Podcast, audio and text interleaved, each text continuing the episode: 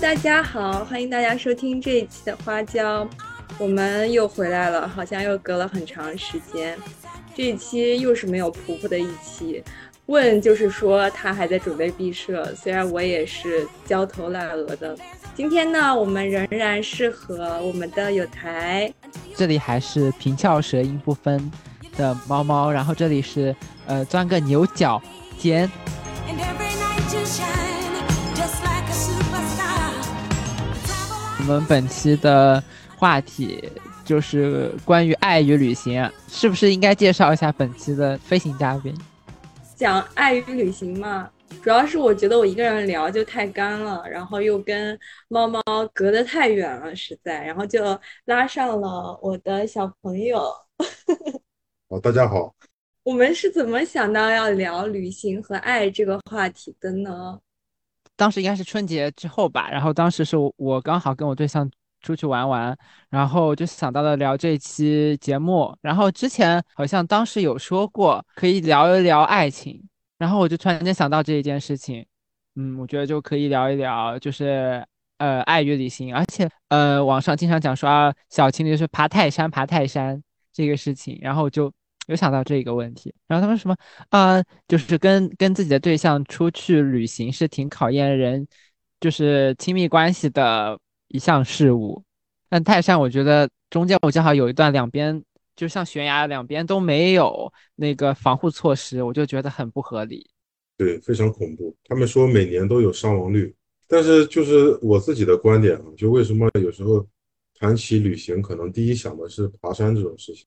我觉得也跟我们受父母影响有关，因为在我小时候，大家就谈到这个爱啊，谈到旅行，今天这个主题，就我我爸妈可能说周末或者是假期带我出去，第一件事情想的可能要去爬一个山或者看一个海，就源于一种家庭的一种所谓的，一种就是怎么说呢，约定俗成的计划一样，所以可能也对我们这一代人有影响。虽然我们现在的这个信息。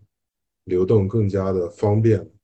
你有没有想过，是因为你们家有山呢？我们这个大平原就是，我觉得 成本有点高，可能跟地理位置有关系。可能山东那边是爬山，然后对，然后美美，你们你们是什么？你们是逛公园啊之类的吗？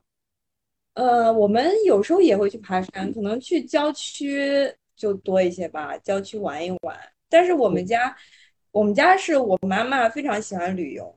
就是，所以我从小就旅游还蛮多的，而且我妈，我妈要求非常高的。我妈夏天是说，哎呀，家里太热了，我们要去凉快地方避暑；然后冬天又是说，哎呀，家里太干了，雾霾好重，我们要去南方，就是又湿润，然后天又好的地方，所以经常会跑。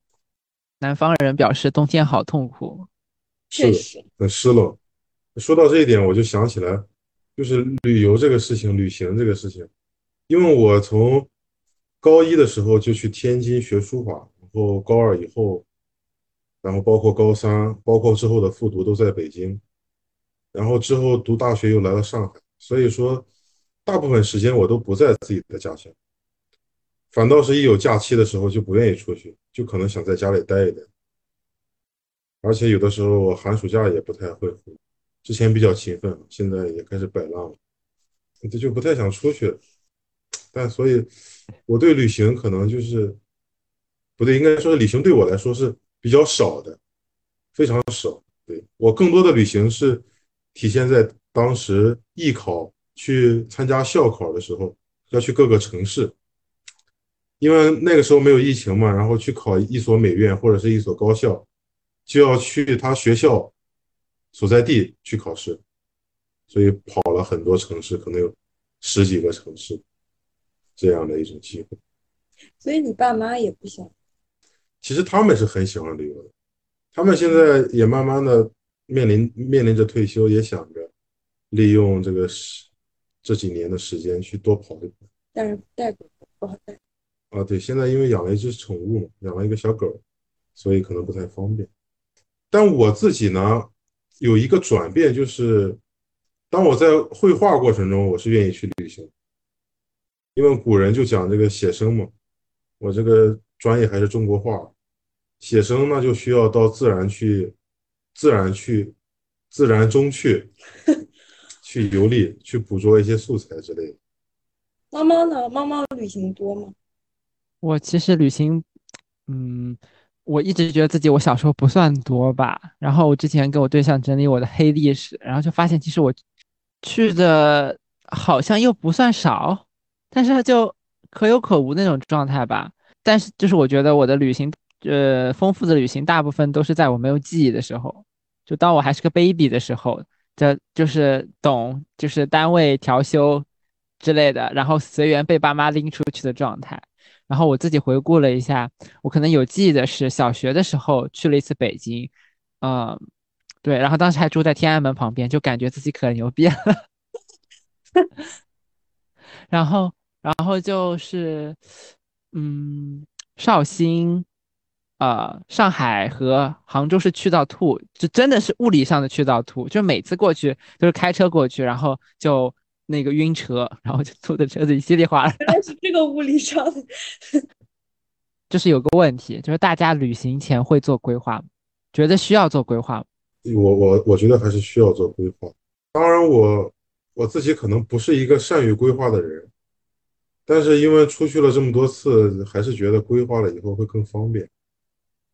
但是内心里是不想做规划的，但又觉得规划是很有必要性的。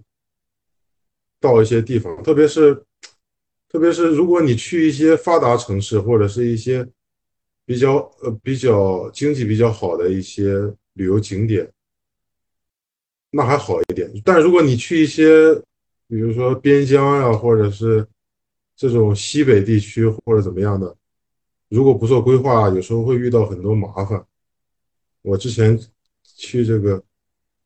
呃，甘肃沿着这个古丝绸之路往北上，然后最后到了敦煌这一路上，我就感觉非常的深刻。就是可能怎么说呢？就是一方水土养一方人，每一个地方的人的这种性格都是有差异的。就是你不但要去了解一下当地的呃一些呃怎么说呢景点以外，还要了解一些人的一些性格。这都对自己是一种蛮好的保护。我刚才想说什么来？哦，我们俩之前要去山东玩，然后，嗯，他夸一个 PDF 就给我发过来了。就是本来我们俩就要计划去泰山，我当时正好先是在云南去旅游玩，然后去找他嘛，爬泰山。后来想了想，还是太累了。我本来是想跟他证明一下。咱们这个身体啊，爬泰山一点问题都没有。结果呢，就太累了，他没有去泰山，他就给我规划了一条曲阜的路线，就是什么三孔啊什么的，就是在一个 PDF 有两页吧，反正就是非常的详细啊。然后我看完之后，我觉得这个直男的功课做的是很好的，但是孔府、孔庙这种。但是但是这也太直男了吧！出去旅游就感觉看，嗯，我就有点。我上大学的时候，就是我家里面人正好趁我上大学，然后就是自驾游到那个北京，然后正好他们也去了山东，就是把泰山、然后孔孔府、三孔全部都这条线路都走了一遍，包括他当时还去了枣庄，然后我也做了 PDF，我大概做了做做做了大概有二三十页的样子。哦，那好详细。那那你还是厉害一些，猫猫猫迷了。但但是我说实话，就是我当时他他们还没有订酒店，然后我把那个精选的酒店也列了，然后餐厅也列了单子，就是那种可选选项。哇，你这个跟公司的那个出差的 那个什么感觉？但是我说实话，就是说，最后他们最后还是听花钱的人。啊。而且我我我我可以给刚给姐夫总结下来，就是点点还是姐夫叫姐夫吧，姐夫的那个旅行我称之为，因为我早期也是，我称之为这叫功能型的旅行，我就感觉姐夫好像是去，嗯，考察，考察，去科考。啊，对，就有点类似于就是嗯，已经提前步入职场的感觉，功能性的旅行会比较多一点，这可能还是跟我家庭有关系吧。因为我爸就是一个这种怎么说上班族，他就是会带我去这种地方，然后每次小时候带我出去玩，回来还要写日记，然后还要再读给他听，比如说我看到了一个什么古代的建筑，然后它是谁修的，它纪念谁，就让我写这个。我小时候有的时候特别不想写，都哭了，他还是让我写，就必须要写完读给他听。所以可能也给我形成了一种这种类似的习惯，反正还是蛮蛮有意思的。但他可能觉得很直直男哈，我倒觉得也还好。我小时候出去旅行好像也要写日记，但是我还挺乐意写的。嗯，因为我基本上就是去了一个地方，酒店里有那个便签，然后会写，然后会把就是日记旁边画那个画那个画，就是把我看的虽然说很丑吧，但是会看。然后每次回来的时候，就是不是拿作文本来，是拿那种纸片，因为我当时我们学校里面基本上每周都要布置那个呃，就是作文，这对我来说，这是我下个下个学期水作文的好材料。是的。原来是这样，但我感觉那个时候的我和现在有有点不同。我现在写个论文查资料都记不住，但那个时候就听导游讲一天，然后在日记里写的就非常详细，能够我还给他读过一次，就是能记说这个具体是发生了什么事儿，这个景点，就是一些历史典故都能写进去。但现在可能就记不清了，反倒不如当时。我感觉可能就是随着年龄的增长，就是读的东西多了以后，就大脑的容量变小了。对，或者关注点也不同。所以你们都是会做规划的吗？呃，后面就不会了，就是一个进化的状态。就可能大体上看一下，就是觉得本来旅行就是想排忧解放松解闷的，对，就想放松的，结果还要再做计划，累死了。对，就本末倒置了，反倒就去了。然后，对，然后你不又不完成这个目标吧，你又心里痒。对啊，对啊，是这样的感觉。所以干脆就不要了。我但是我在想一个问题，就是还是跟可能跟爱情有关系。就你有没有发现，可能进入亲密关系了以后，这种规划行程的旅行可能会少一点，因为就是两个人有更多不定因素，就你要互相迁就对方，比如啊对方累了，那我们就休息一下。但是如果说是呃自己一个人旅行，因为我之前。呃，没谈对象之前，我都是自己一个人出去玩的话，我就是很严格的按照自己的那个规划行程来，因为我不需要考虑对方的人。就比如说我之前去上海迪斯迪斯尼，迪士尼，啊，别人可能就是啊一天可能就没玩几个项目，我基本上到下午四点已经把园区里就两三个没有玩，就不想玩，就冰雪奇缘我不想去听那个歌剧，我真的都玩过了。对我打卡。我进园第一件事情就是什么快速票，然后去排队跑的最多的人去，然后真的像打卡一样，然后什么严格控制自己的。当时我真的那个列的很详细，因为当时我记得是我们学校的呃秋游还是春游来着，然后就去一次，就还当时那个手机里面列的密密麻麻的那种备忘录，就是规规定几点到几点，大概十五分钟速速解决晚饭或者是那个中饭。路路过罗森，然后买了那个便当，然后拿出来找一个。长椅，然后就开始吃，对，真是拿出来，然后剩下来一个寿司，很完美的给小鸟吃，就这样子一个状态，然后就赶到下一个景点，然后啊，每次这这就是年轻的时候打卡的性质，然后吃完了以后啊，反正就一整天就很忙碌，但是又觉得很有个 happy ending 的感觉。跟我的考察派也是如出一辙，嗯，对。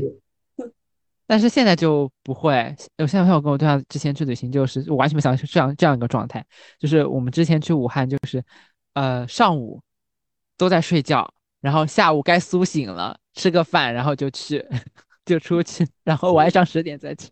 我看到网上有很多说，现在年轻人情侣出去旅游，更多的地方就是换一个地方午休，换一个地方睡觉，就大家可能大部分时间。就不会说我来这儿旅行要赶紧把时间都利用好，赶紧多看几个景点，而是随意点。我要发言，我觉得我要分为两部分说啊。首先是跟可能跟对象或者跟朋友出去旅游的话，可能会去到一个城市吧。一基本上我们现在还是去城市多一些，特别是跟姐妹出去旅游啊。我之前没有谈恋爱的时候，就是跟姐妹出去旅游。因为大家要选一个女孩子嘛，要选一个比较安全的地方，然后呢，就是基本上就是城市了。城市的话，其实说实话，城市大同小异，首先这是第一点。然后呢，你想去做攻略吧，就是你看小红书呀、携程啊什么的，大家发帖子很多，但是太虚假了，就是可能你很难从众多的帖子那些攻略当中得出来说，真正值得我去的地方是哪些地方，真正值得我去花半天的时间。去的是哪些地方？只只能让我去看一眼的地方是哪些地方？就可能大家每个人的感受也会不一样吧。所以这种攻略做的就是感觉意义不是特别大。然后真正到了某一个地方之后，可能就还是大概大略的看一下吧。然后去到哪儿发现好玩了，可以多待一会儿。但是大多数的人造景点就真的挺没意思，就是真的都就差不多。比如说我们之前去。青岛的时候，就不是最火的是什么？贝壳博物馆、什么什么什么广场、什么栈桥，什么就太没意思了。而且青岛的海真的没什么可看的。就是跟我爸妈出去的时候是这样子，我妈是一个蛮喜欢做攻略的人，而且她会做的比较详细。嗯，她会在马蜂窝上，就可能她平时也没什么事儿吧，而且她规划一个旅游，就比如说她说我们今年。去贵州玩，她可能从年初就要开始看了，说，哎，别人发的游记是怎么样的，可能会看一些 vlog 呀什么的，就我们意义上的 vlog，他觉得就是游记了什么的，就是他会做的比较深入一些，像这种的那个攻略，我觉得是呃可以做的，如果你有很充足的时间去规划的话，然后而且我们一般就是家庭出去的时间还是蛮长的，可能半个月这个样子，然后我记得。就是攻略做的非常成功的一次，就是我跟我爸妈去贵州的小七孔那个地方叫什么来着？不对不对，是茂兰，我记不清楚叫什么地方了。反正茂兰的茂兰是一个四 A 级景区，就是一个山，就是一片山的一个地方吧，就类似于国家地质公园那种感觉。它是一个不是很多人去，不是很热门的一个贵州的景区。然后其中呢，有一家农家乐，就非常。非常精准的定位在那一片的那一家农家乐里面。就之前有人写游记写过，他们家啊，老板做的菜很好吃，然后他们家的服务也不错，然后你还可以让他们家的老板娘的爸爸妈妈，大概六七十岁吧，老人，他们从小在山里走嘛，可以让他们带你去山里去徒步，他们知道哪哪些溶洞，哪些没有开发的地方是好玩的。说他们家后院有一片柚子林。柚子树到了秋天过去可以摘柚子什么什么，就是非常详细。然后，所以我们去到这个地方的体验也很好。这个我觉得是游记做的蛮成功的，就什么攻略做的蛮成功的一个例子吧。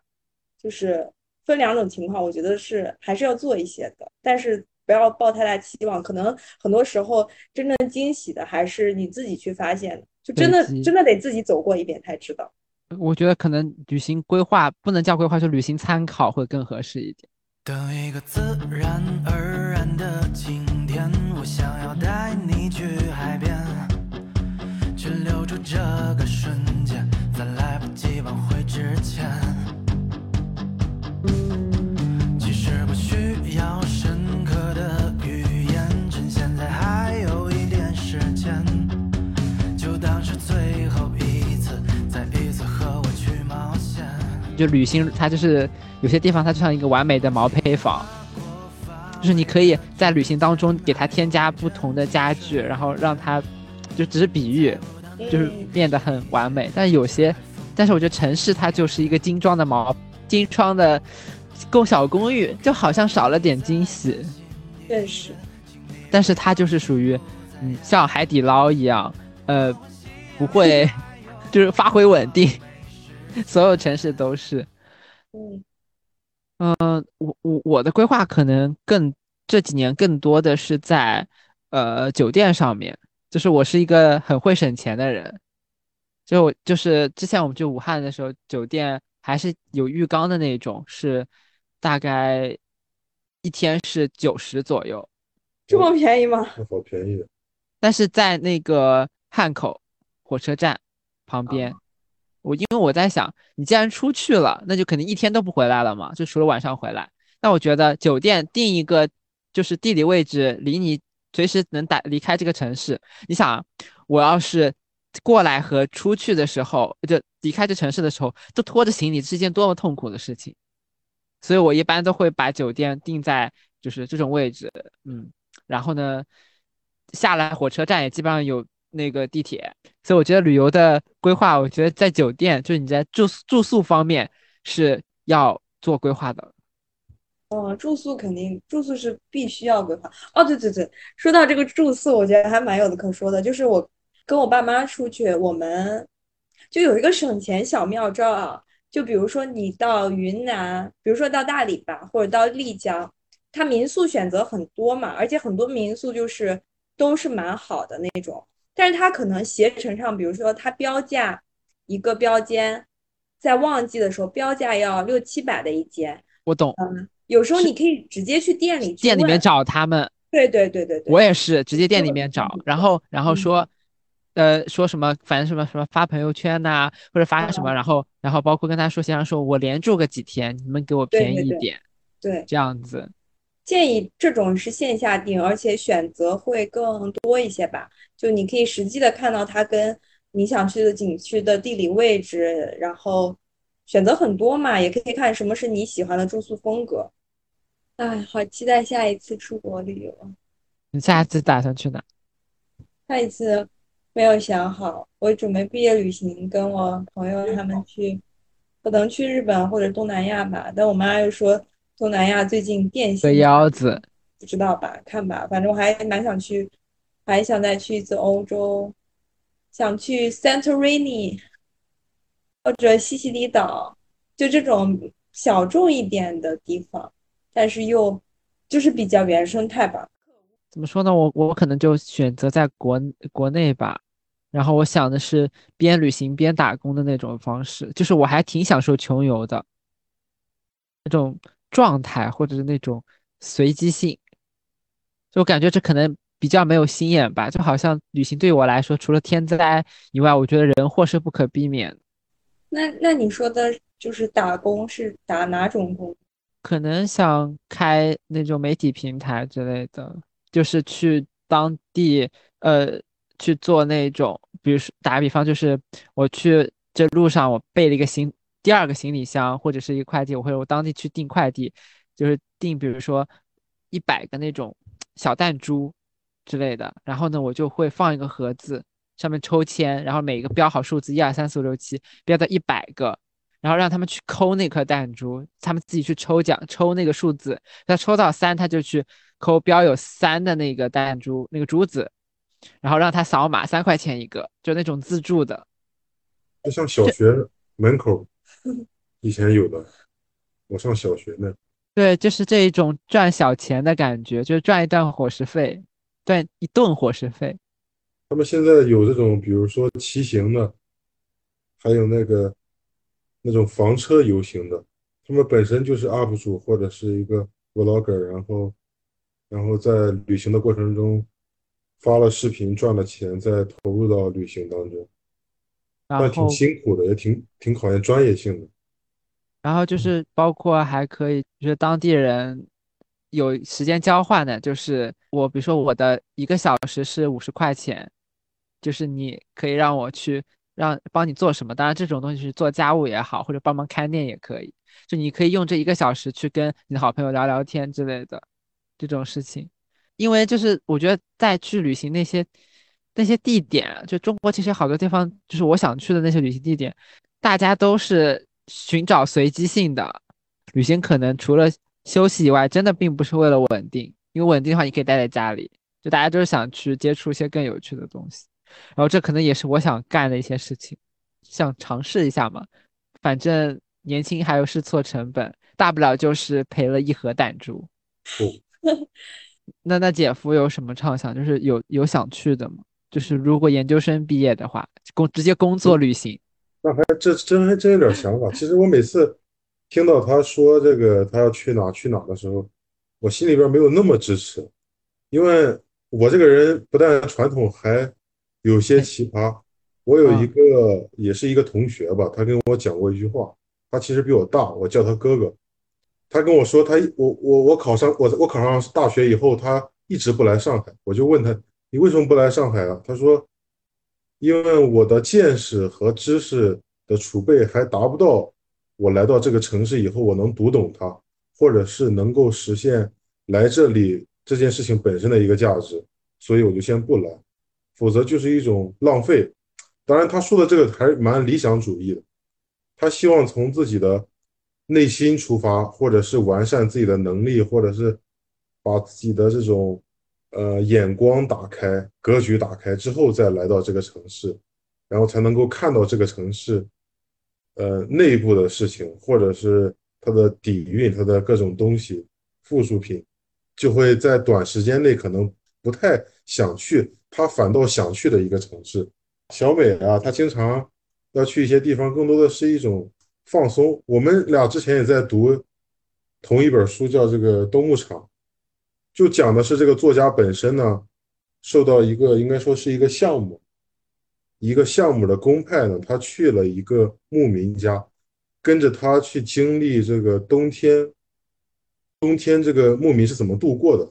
他们要把羊，还有这些牲畜赶到一个地方，然后他们要住这个所谓的在地上打一个洞，叫草窝子，冬窝呃冬窝子，然后非常艰苦，但是对于这个。作者来讲，我我想这也算一一次旅行，然后他看到的更多的是一种诗和远方，对，就是诗和远方，逃离了呃我们日常的生活一些美好。他特别喜欢这个作家的这个对于景色的描写，我也特别喜欢。但我读了他的书以后，我的反应就是一种人的一种艰辛，对，也可能跟我绘画。创作有关，我平时可能会关注一些，比如说，如果是国家对国家倡导的，说是劳动人民或者是什么少数民族也好怎么样的，但我自己是因为我的爷爷奶奶都在农村，然后在这种成长过程中，我会有一些感触。我看到这一些牧民的经历，就会让我觉得人生是非常艰难的，非常痛苦的。然后他们是真的是完全和城里的这种生活是天差地别的，就是你感觉为什么会是这样，甚至你感觉你想用画笔去描绘他们的这种状况，来让更多的人去看到，但你又觉得让他们去同情这种做法是不是又显得一些荒谬和可笑？你把他们这些生活的现状画出来，即便有一天能够。被一个展览入选，挂在非常宏大的殿堂去展览，所谓的美术馆。那这些民众看到，他们又能怎么想？又能改变些什么？然后对这个社会又能改变些什么？我觉得这种绘画的过程本身就是对他们生活的一种亵渎。虽然他们真的是很苦，所以我在选择一些地方的时候。或者说我到了一个地方的时候，我就总是会很沉重的，就可能是受一直我说的这个家庭的影响，或者是我专业的影响，就是这么一回事。其实我也会有这种状态，对，嗯，但是反正就是。一直在做那种和解吧，然后突然突然刚刚刚你讲那个你哥哥那个事情的时候，我就突然之间想到我之前对象一直跟我讲的，就是欲买桂花同载酒，然后就是终不似少年游。你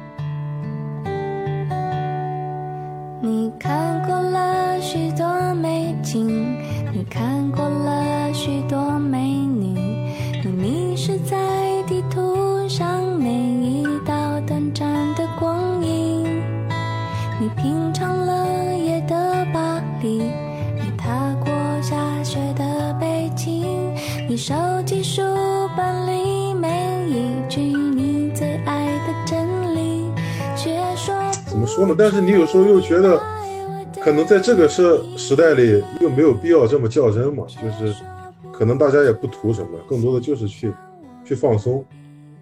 但是有时候又特别欣赏，因为我觉得这种人的想法还是。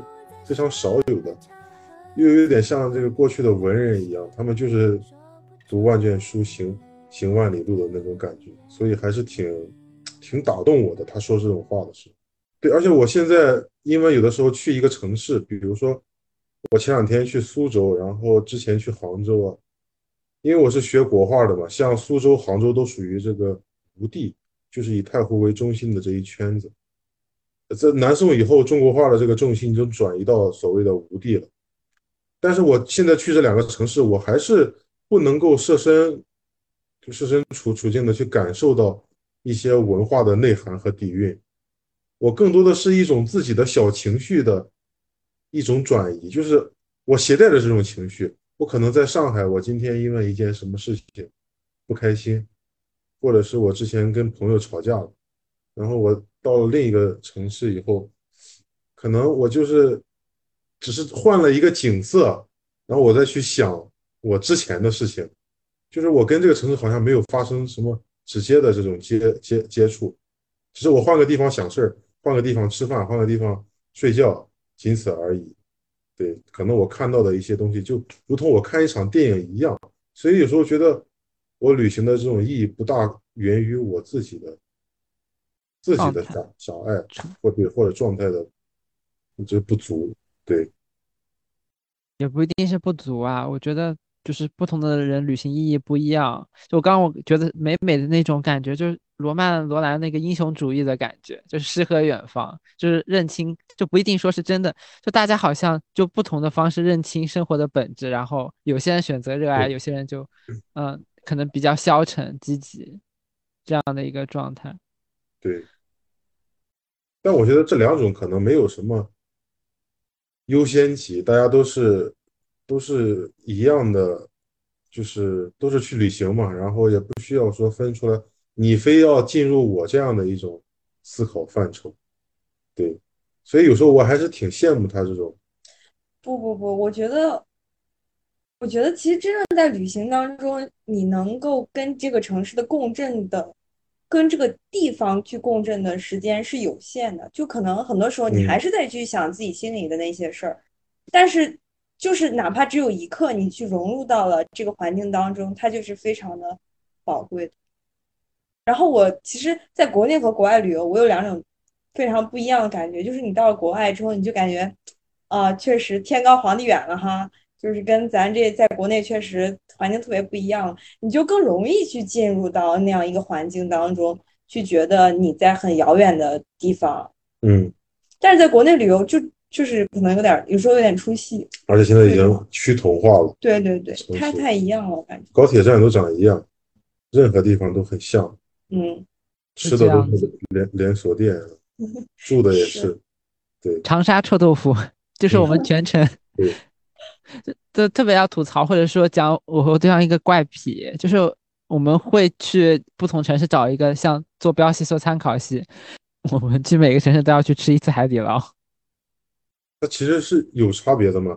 就你有有武汉，对不起，我真的想吐槽武汉的海底捞，就是我们学生六九折十点以后去吃嘛，然后就发现那个服务啊，各方面菜品真的会比上海少好多。上海我哪怕去了一个评分一般的海底捞的店，那个海底捞小哥那个热情指数是，就像是，你懂，就是就就就报表就是之前我开开了一个玩笑，就是说之前有个小姐姐，呃，就是以为海底捞的那个海呃服务员对她有意思，然后后面发现她平等的爱所有顾客。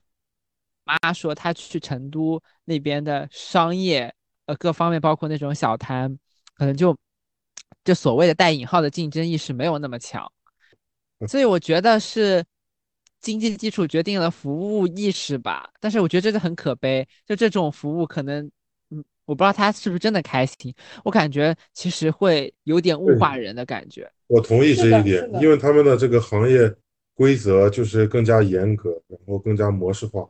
就像我同学，我有一个同学前段儿就是上个暑假去了那个西北，也是走我相同的路线嘛。到了甘肃那个地方，他点了一碗面条，然后呢，他他想点细面，但是老板给他上了粗面，然后他就说：“老板，我要细面，你给我换一碗。”老板说：“你爱吃不吃哈，不吃就走。”所以这其实反倒是旅行的一部分，我觉得。那呃，感受不是说感受当地，飞镖，对，不是说当地人不行，而是说大家都是有一一些个性的。因为西北汉子一些很直率的这种这种性格。你就真的摸到了人的那个棱角，是的，就是有形状的，是的，是觉得很有意思的。而而不是像像那种城市规划、道路、高铁站一样，都是一模一样的感觉。对，就更像是在上海或者是这些规格比较高的，更多像是在进食嗯、那边就是吃饭。火气。对，烟火气。啊、我北京其实也也有差不多一样的感受，就是不仅不，对，但是当然了，北京没什么好吃的啊。对不起，北京人要骂我了。北京，嗯，确实，可能只是说你一瞬间你就想不出来什么，可能炸酱面、好吃的我吃不起吧，可能对，或者是我又不知道。烤鸭、炸酱面。你们这就是不把咱们豆汁儿放眼里了啊！豆汁儿我觉得豆汁真的还好，我没喝过。我都觉得豆汁真的还好，因因为我们浙江那边有个海菜，就是属于呃发霉级别，然后臭到差不多一个房子都能闻到味道，就那种你知道宅基地的那种程度，都整个都能闻闻得到的那种程度。所以我就当时去喝豆汁的时候，我就感觉还好啊，这豆汁什么什么小玩意儿，可以跟我们海菜海菜杆子比比。这呃豆汁的杀伤范围，我感觉也就周围三四个人。还可以，还有那个卤煮，北京人喜欢吃这个卤煮我，也没吃。嗯，但是他们其实一个关于菜系的这种这这种历史是很少的，因为它毕竟过去是京城，就是全国各地的菜最好的菜品，厨师都过来了，他自己也不需要有什么特色，然后对他他的所谓的特色反倒是皇城脚下一些这个非常普通的百姓们的一些。生活，对生活餐、工作餐，反倒是他们现在所谓的风俗。但是确实，这种这种差异性反倒是旅行的一些惊喜。我们虽然有的时候是非常劳累的，想去放松一下，但有的时候又觉得自己的生活是过于平衡的。旅行有的时候又是想去打破这种平衡，反正还是蛮蛮矛盾的这个事情。其实我今天早上又在想，我们要聊旅行和爱。我有时候感觉这种爱，它不一定是，就是跟你的你的同行者带给你的这种爱，或者是说当地人带给你的爱，它有时候对我来说更多的是一种自然的馈赠的感觉，就是你你感觉自己被那种感受的爱包围。就是我记得之前去新西兰的时候，新西兰本来就是一个自然风光非常 paradise 的一个地方。然后我们当时是在哪儿呀？好像叫一个什么罗托努瓦，可能就类似这种蛮奇怪的名字的地方。就是那个地方它有很多温泉，然后当时有一个项目就是在一个小公园里面用那种温泉泡脚池，然后全团的人 就大家一起在那边泡脚。然后可能会有一些当地人也会在那边。然后当时我就是蛮不想参与这个项目的，我就在旁边那个公园的树上去爬树。嗯，它那边的树还就是那些树还蛮低的吧，就是爬起来还挺方便的。然后当时只有我一个人在那片草坪上面，然后我就坐在树上，整个城市都很安静，会有一些来来往往的车。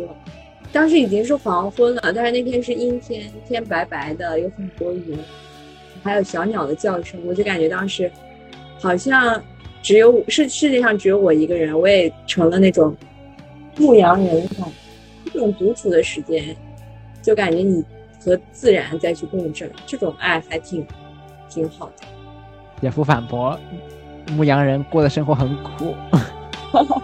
离开这片空气，你就能放松你的身体。我们回到吗？你还在等什么？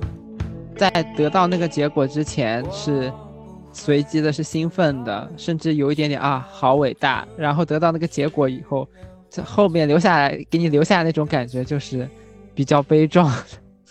对，或者我我还是会像刚才讲的，要结合一些自己之前的事情，就比如说，如果如果我在旅行过程中正好是和他在暧昧期的那个时期，我可能因为他今天晚上说了一句让我特别开心的话，我正好又看到今天天气不错，可能那一刻会觉得哇，大自然对我实在是太爱了，就这种抽象的感觉，这种这样结合自己的这种心情经历的事情。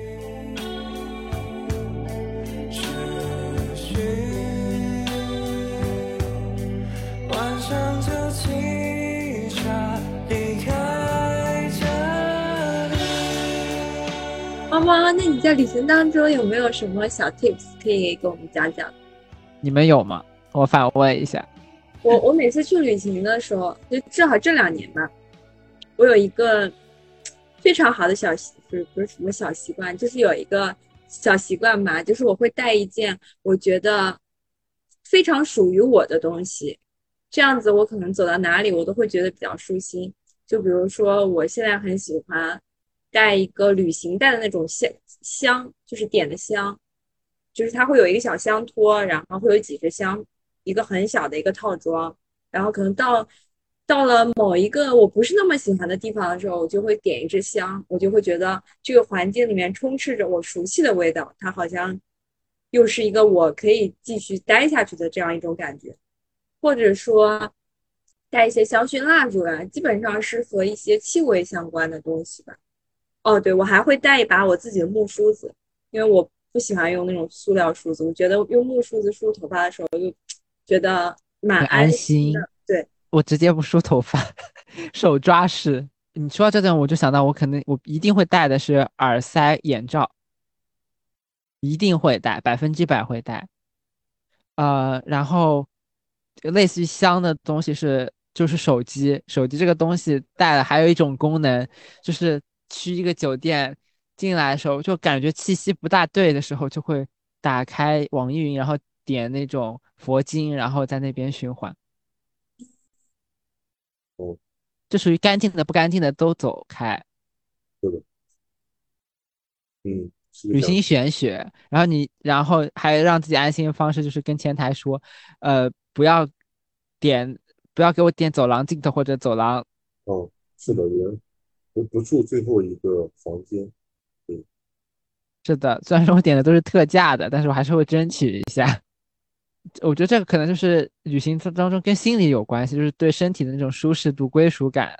嗯，说行的话，我感觉我的，嗯，感受就是现在不是放开了嘛？其实我觉得做绿皮也差不多。我觉得做绿皮反而是件很，嗯，这个可以问姐夫。好像据我所知，姐夫跟绿皮火车上面跟一个大爷聊了很久。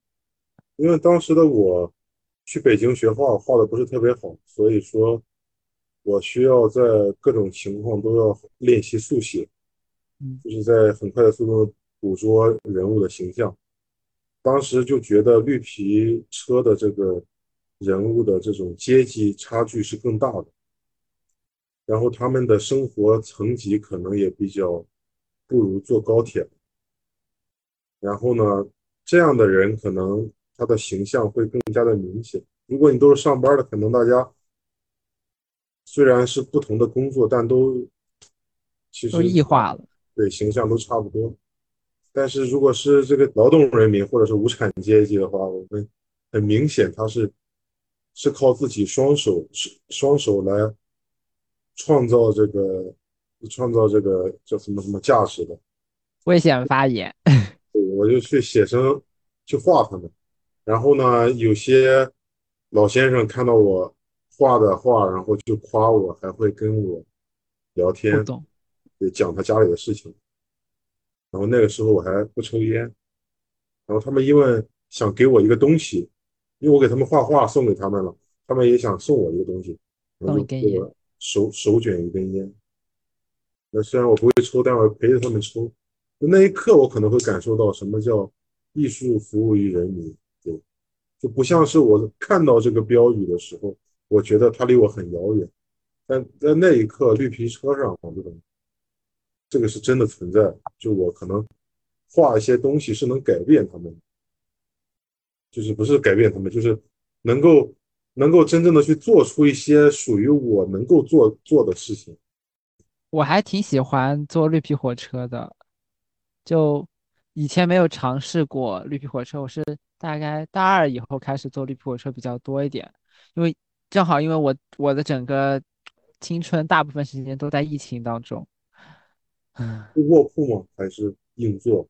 呃，我我我硬座和卧铺都坐过，而且我当时为了便宜一点，好像一百九十九，然后到去找我朋朋友去那个湖南衡阳，七点钟的绿皮火车，然后我一直坐着，到了晚上差不多十二点，我实在是受不了了，太困了，然后中途大概呃呃两个城市之间，呃申请了一个硬硬卧，睡了大概一个多小时，然后转到了那个江西鹰潭这个城市，呃，然后二十分钟转车，然后又是坐了一一个晚上，然后到第二天的那个九点钟的时候到了，就是我我怎么形容？就是我感觉太神奇了，就是它不管是穿梭在城市也好，还是在那种郊区也好，你都感觉它穿梭在旷野上的那种感觉，就绿皮车给我这种感觉。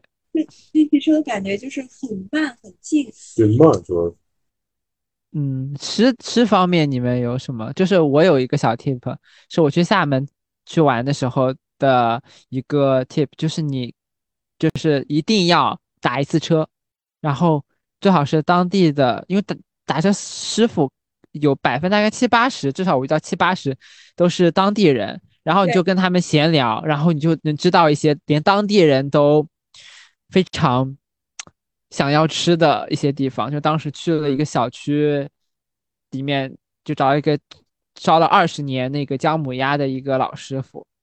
只有当地人才会知道。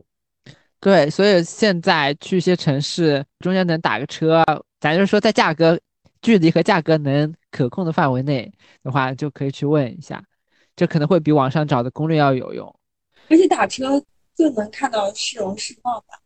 对，可以去尝试着做规划的时候去知乎上看一下，可能就不喜欢看小红书和那个了。就知乎虽然说也会有广告吧，但是有些知乎的那个呃攻略就写的跟 Pray 一样，就比较安心。哦，对，还有一个踩雷了，去吃晚上十点钟后去吃一顿海底捞，特别是学生，你心情会好一半。就我觉得海底捞是一个非常保险的出去吃饭的东西，就就就抛开这个我们说要感受当地特色美食之外，它至少对健康来说是很有保障的。这是什么？八四泡腾片。哦，巴斯还有泡腾片呢。就是酒店不是有杯子嘛？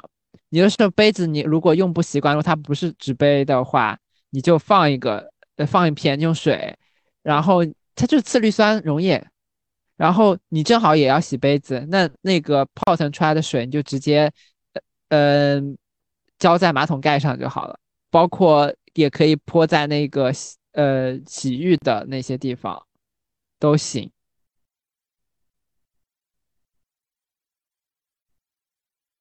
旅行的意义到底是什么呢？其实有时候我们真的说不清楚。他并不是说要去寻找什么，但有的人又是抱着寻找的目的去进入旅行这件事情。嗯，这个真的是很难去定义。我觉得还是每个人自己所经历的、所感受的才是最重要的。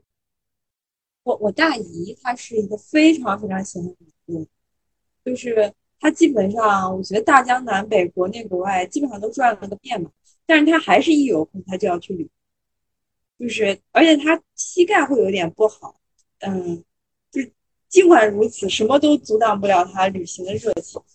她的说法呢是说，觉得去每个地方看看，就是其实我是觉得很多地方景点啊，什么自然风光啊，还是大同小异的嘛。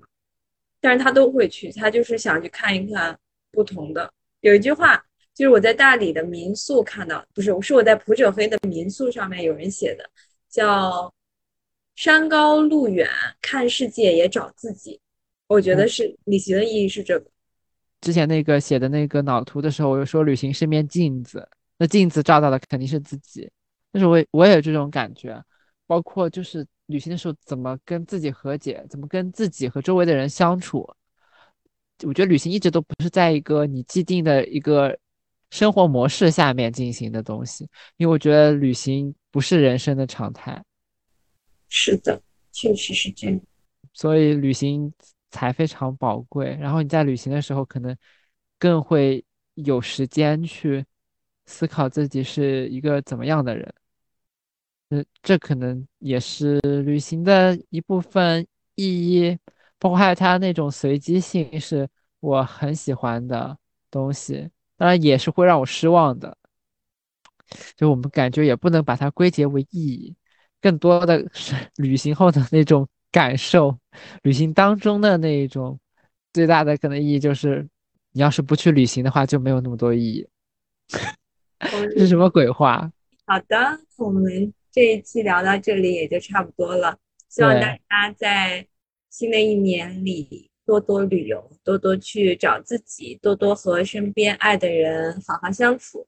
是啊，就是珍惜当下，在我们年少的时候多感受一点点少年气。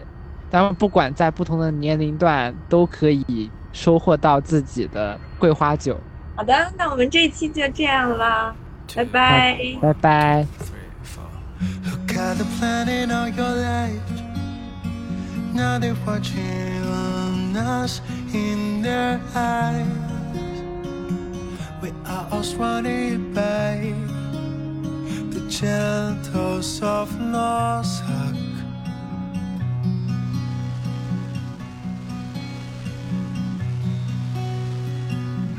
Alone when I drive I dream about you all night. You kissing me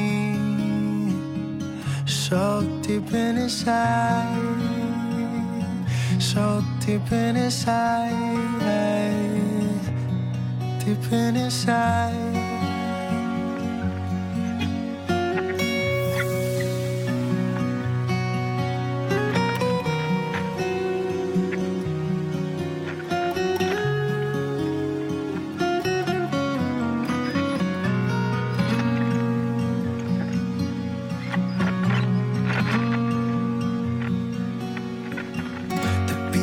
BDS will be my guide.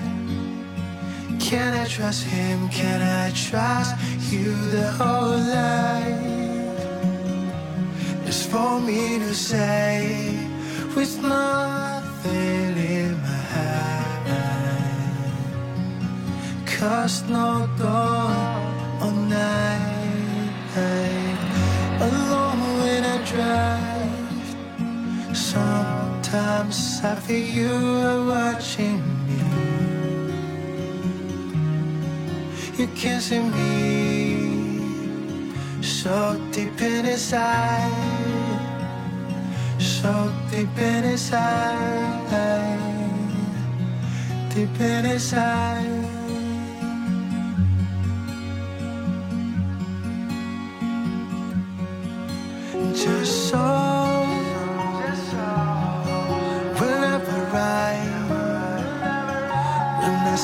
The time